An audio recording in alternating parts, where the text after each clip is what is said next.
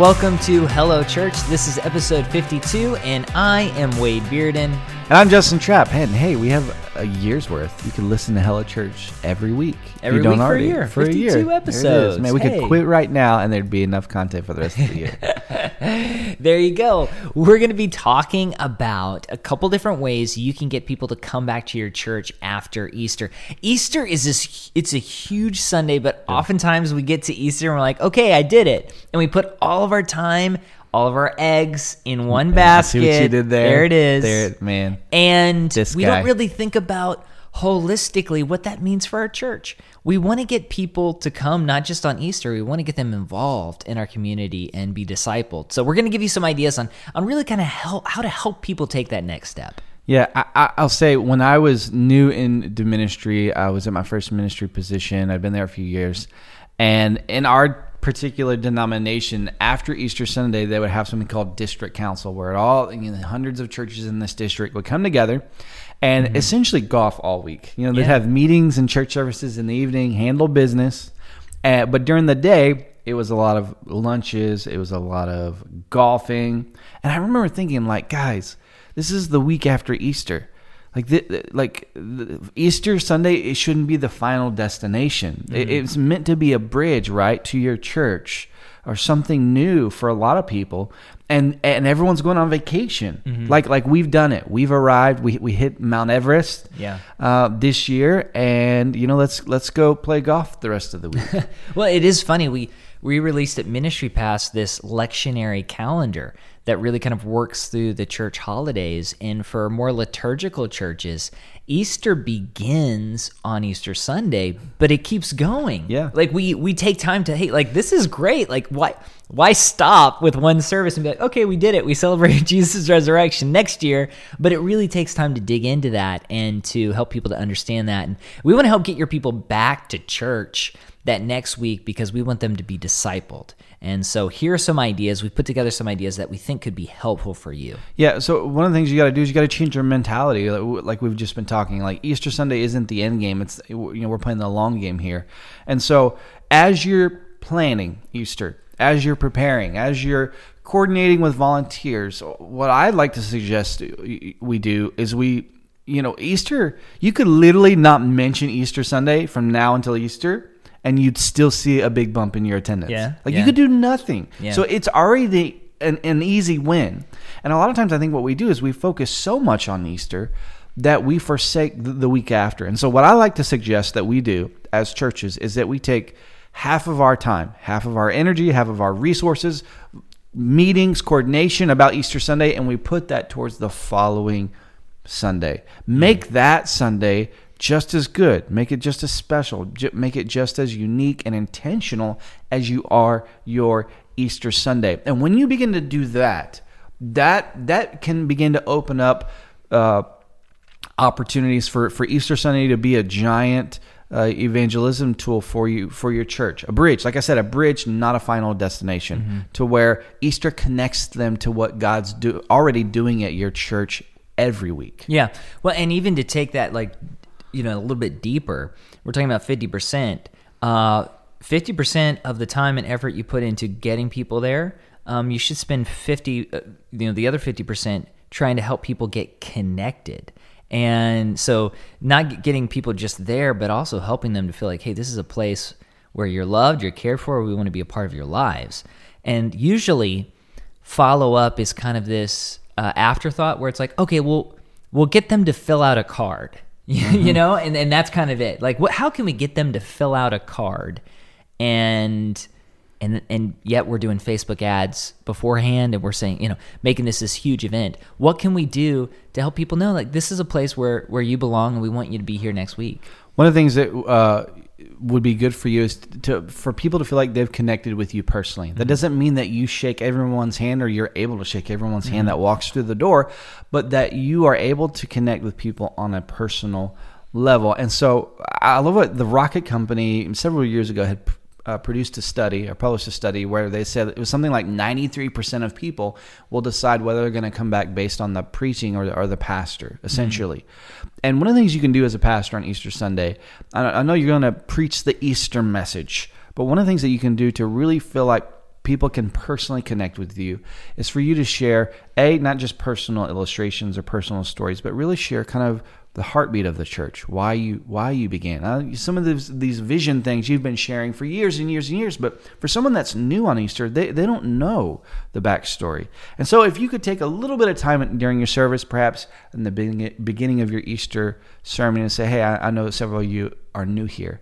Let me just share for a few moments how this began." Mm-hmm. And, and, and God had called me when I was you know X Y Z, and we didn't know what we were going to do. My wife and I, we had uh, our first uh, baby had just been born, and here we are in our community that you're a part of, and we felt like God was doing something. So share something personal so that they can feel like they can connect with you personally. Now, it would be great if you could shake everyone's hand oh, and, yeah. and, get their name, oh, yeah. of course, but depending on the church size and, and, and all of those uh, dynamics, you may not be able to. But it is important that when they leave, they feel like they have connected with the pastor or pastors personally in, in a personal, emotional way. That goes a long way because yeah. if they're deciding whether they come back based upon you, they need to feel like you know they kind of know you in a way. Yeah, there was something that our church did.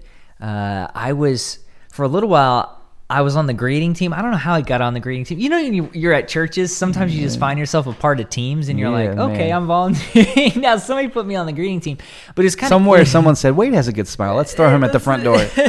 well, here, here's what's kind of fascinating: is they didn't put me at the front door. They had greeters up there, but they had these like uh, they're like foyer people. I don't know what they called, but they said, "Hey, we just want you to be in the foyer." And just walk around and just kind of like talk to people and get to know them. So when you, when someone comes in the door, usually the greeter can say hello, how's it going, what's your name, but that's really kind of it.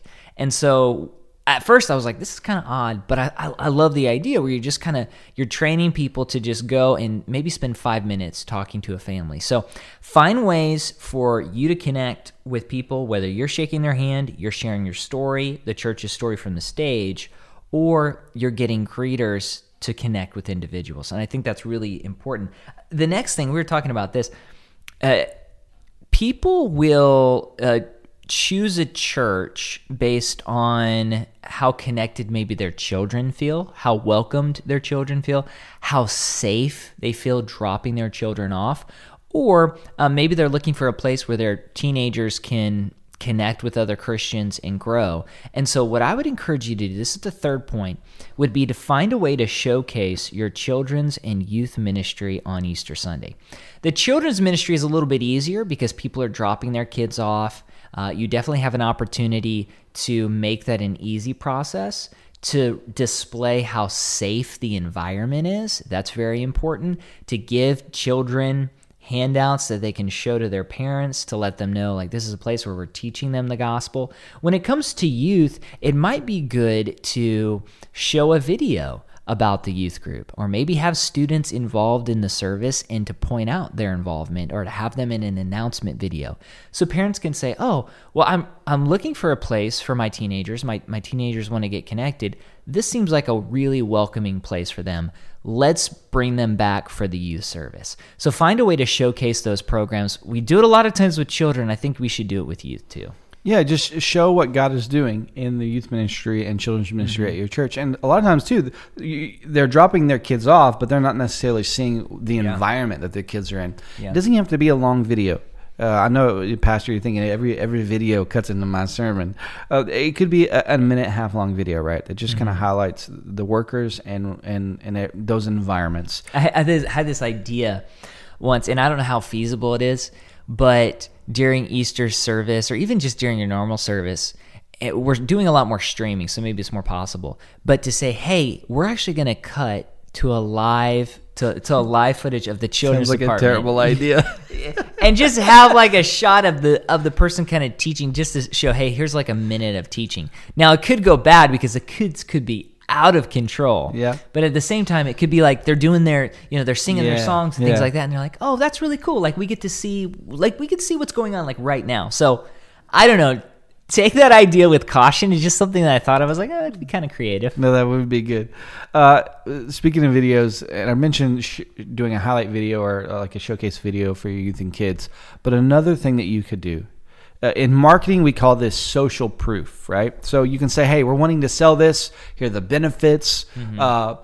You know be a part of our membership program whatever but when you involve social proof you basically show what other people are saying about Mm-hmm. your product or your service and social proof is very powerful because it's not you know it's just like a review on yelp or something right that's social proof when people are Mm-hmm. leaving reviews and comments the same is true for your church if there's a, a couple right or a person that uh, God has transformed their life, or God is doing things in their lives, and it's been tangible, and, and you've been able to see it and witness it as a body over a year, or a few years, or a few months, even. Uh, it's important to share those stories because a lot of times those stories don't get shared. And if you're able to create, uh, we would call it like a testimony video, but but really what it's doing is it's social proof. It's it's showing someone that's new there, like, hey, I, I'm like this couple. Like th- th- th- this, uh, like I went to a Easter service, me personally, and there was a guy there. He's actually the children's pastor there at the church, but he shared his story of of addiction. He had substance abuse early on in his life, and uh, this was before he, he knew God, and and he got saved, and God delivered him from that, and he was able to overcome that. Now he has a family, and he's a children's pastor. There's so many things in his story that people can relate to, right? Especially if you, you didn't grow up in church and you've struggled with substance abuse. All of the sudden, the service becomes so much more personal and you connect with it. I think anytime you have a testimony video where you're highlighting a couple, maybe they were going through some marriage issues and they were on the brink of divorce and, um, uh, you know, they came to your church and got plugged in and, and, and started going through counseling and joined a small group. And now, you know, their marriage is better than it's ever been. There's so many people that are going to, to grab hold of that story and it's going to be kind of their own story or it could be their own story as they watch that video having these types of moments in your service is super important because it's not just the pastor preaching, it's other human beings saying, Hey, look what God has done in my life. I'm like you, and He has transformed my life, and He can transform your life too. And I think having these videos really is going to go a long way in helping people connect again and want to come back because it's not just, oh, you know, we went to our annual Easter sermon and the preacher preached. Uh, there's something different, and there's something tangible and sticky about it in a way. Yeah, yeah, and I think that's I think it's very uh, I think it's very important, and I think there are a lot of stories in your church that you could you could shoot that you could collect, and uh, they're there. The next point we want to make is um, utilizing maybe a, a teaching a sermon series to help bring people back, and when we watch television shows, uh, the thing that keeps us watching, I was watching WandaVision recently, and it always ended on this this cliffhanger, and you, you want to watch more, you want to watch more, and I think that's something very important when it comes to talking about our sermon series, letting people know that the Bible is relevant for their life, and I, that's so important. If you get up on Easter Sunday and you say, "Hey, next week we're going to start a new series called On the fruits of the spirit. yeah, or or reignite or whatever. It's like I don't I don't care. But Who's going to come back? Be honest with yourself. but but if you say, hey, we're going to talk about this thing called the fruit of the spirit, and um, it's it's really about living out the call of God. There are a lot of hypocrites, and, and you could talk about that. Maybe you've experienced a hypocrite in church, and that's hurt you. We find a felt need. Some churches, most churches, start a new series after Easter Sunday. We've heard of other churches who will start a new series on Easter Sunday. I'm not really sure the best practice on that. I just think you really need to say, hey, the Bible speaks to you and we're going to be talking about this topic and you're really i think it's going to be really helpful for you to hear it and so Well, you need to be tension. back you need to create that tension Yeah, you don't want to give away the the next episode essentially. Like WandaVision or any other good TV show that you've watched, they- they leave it on the cliffhanger, so to speak. I remember, I know it's not like super popular now, but in like you know the '90s, late '80s, it would be like to be continued. Yeah, yeah. They don't really do that now, uh, sort of unspoken. But essentially, that's what you're wanting to do with your sermon: create, build tension. If you're talking about, if you're going to do a sermon on uh, a series on the fruits of the spirit, like Wade said, uh, you could lean into that. But uh, you know, um, peace, right?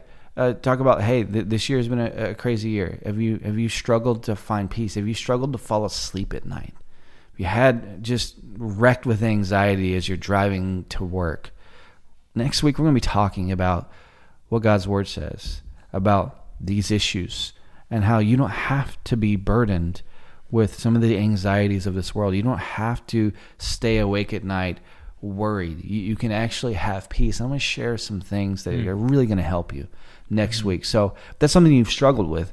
Make sure you're you're you're a part next week because I think it's going to really help you. So I haven't given away anything, but you've really ratcheted up the drama, so to speak. Yeah. Uh, and that's what you need to do. Don't don't resolve anything. You got to build the tension to be continued. Well, and you look at you look at the words of Jesus, and, and Jesus as he would ask questions and he would make statements. He didn't always give everything away immediately. He would help Right. people and push people to ponder his words, Totally. and to unravel his words. And um, you know, letting the Bible kind of speak for itself. I think it's so important. Uh, The next thing we have on our list, it feels. Uh, Something you know you probably already thought of, and hopefully you're continuing to do, but but sometimes we, we do kind of miss it. Is prayer, Yeah. uh, taking time to pray with other people and to pray about people coming back and just really pray that God would move in the service. And we have these big plans for Easter, and I think a lot of times we just we focus a lot on the polish and uh, we want the technical proficiency to be there. Yeah.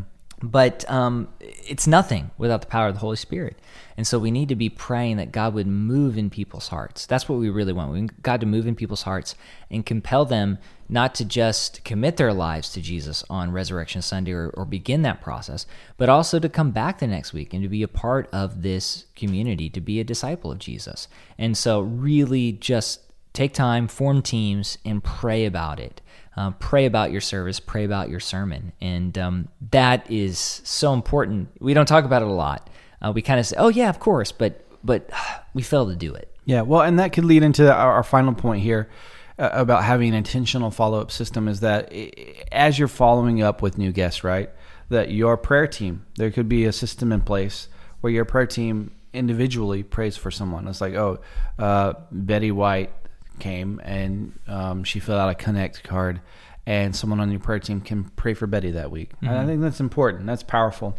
Uh, but y- it is important that you do have an intentional follow up system. That you get all these influx of guests. Now, what do you do with them? And I love what someone said uh, one time. It said, "Automation trumps determination." So you've got to have an automated system in place, whether it be uh, email sequences that have already pre-written and pre-scheduled for, and you just add the guest into that sequence. It could be uh, recorded voicemail. I know now there's technology where you can record a voicemail and it send it some directly to someone's phone without their phone ringing. Um, that's a, that's a system you could use, um, or you have human beings, right? A system in place where you have human beings making phone calls, following up. But whatever you do, make it varied, right? So you, you're having someone call, maybe you're dropping the voicemail one or the other. You're having emails. Maybe you're able to locate them, or maybe they gave you their uh, social media profiles on the connection card, whatever the case may be. You're able to reach out to them. Uh, but have something intentional, have something in place so that you don't lose that momentum, and so that you're able to. And, and let me let me just share what this looks like, specifically for email. Email them Monday, Monday morning. So they just 10 a.m. They've been at their desk for an hour or two, and they get an email from the church they visit and say, "Hey, thanks so much for being a part of our Easter Sunday. We're grateful that not only you, you attended, but that you filled out a Connect card, and um, and, and we wanted to just touch base with you, see if you had any questions, right? Questions about Easter Sunday? Is there anything you need prayer for? Just respond to this email. Someone does read it, and then on Thursday or Friday, you remind them like, "Hey." W- we're starting our new series and it's about the fruits of the spirit. And, and like we mentioned earlier like if you've been struggling at night to fall asleep you've been filled with anxiety as you've been living your life and your, your schedule is hectic we're going to be talking about some things that are going to really help you overcome this battle. And um, service starts at you know whatever the times that you and so you sort of again re-engaging with them and teasing that out, but also making an official invite as well. Not only have you followed up, but you've invited them to the next service. Again, you're wanting to build a bridge between Easter and the following Sunday and subsequent weeks. Yeah.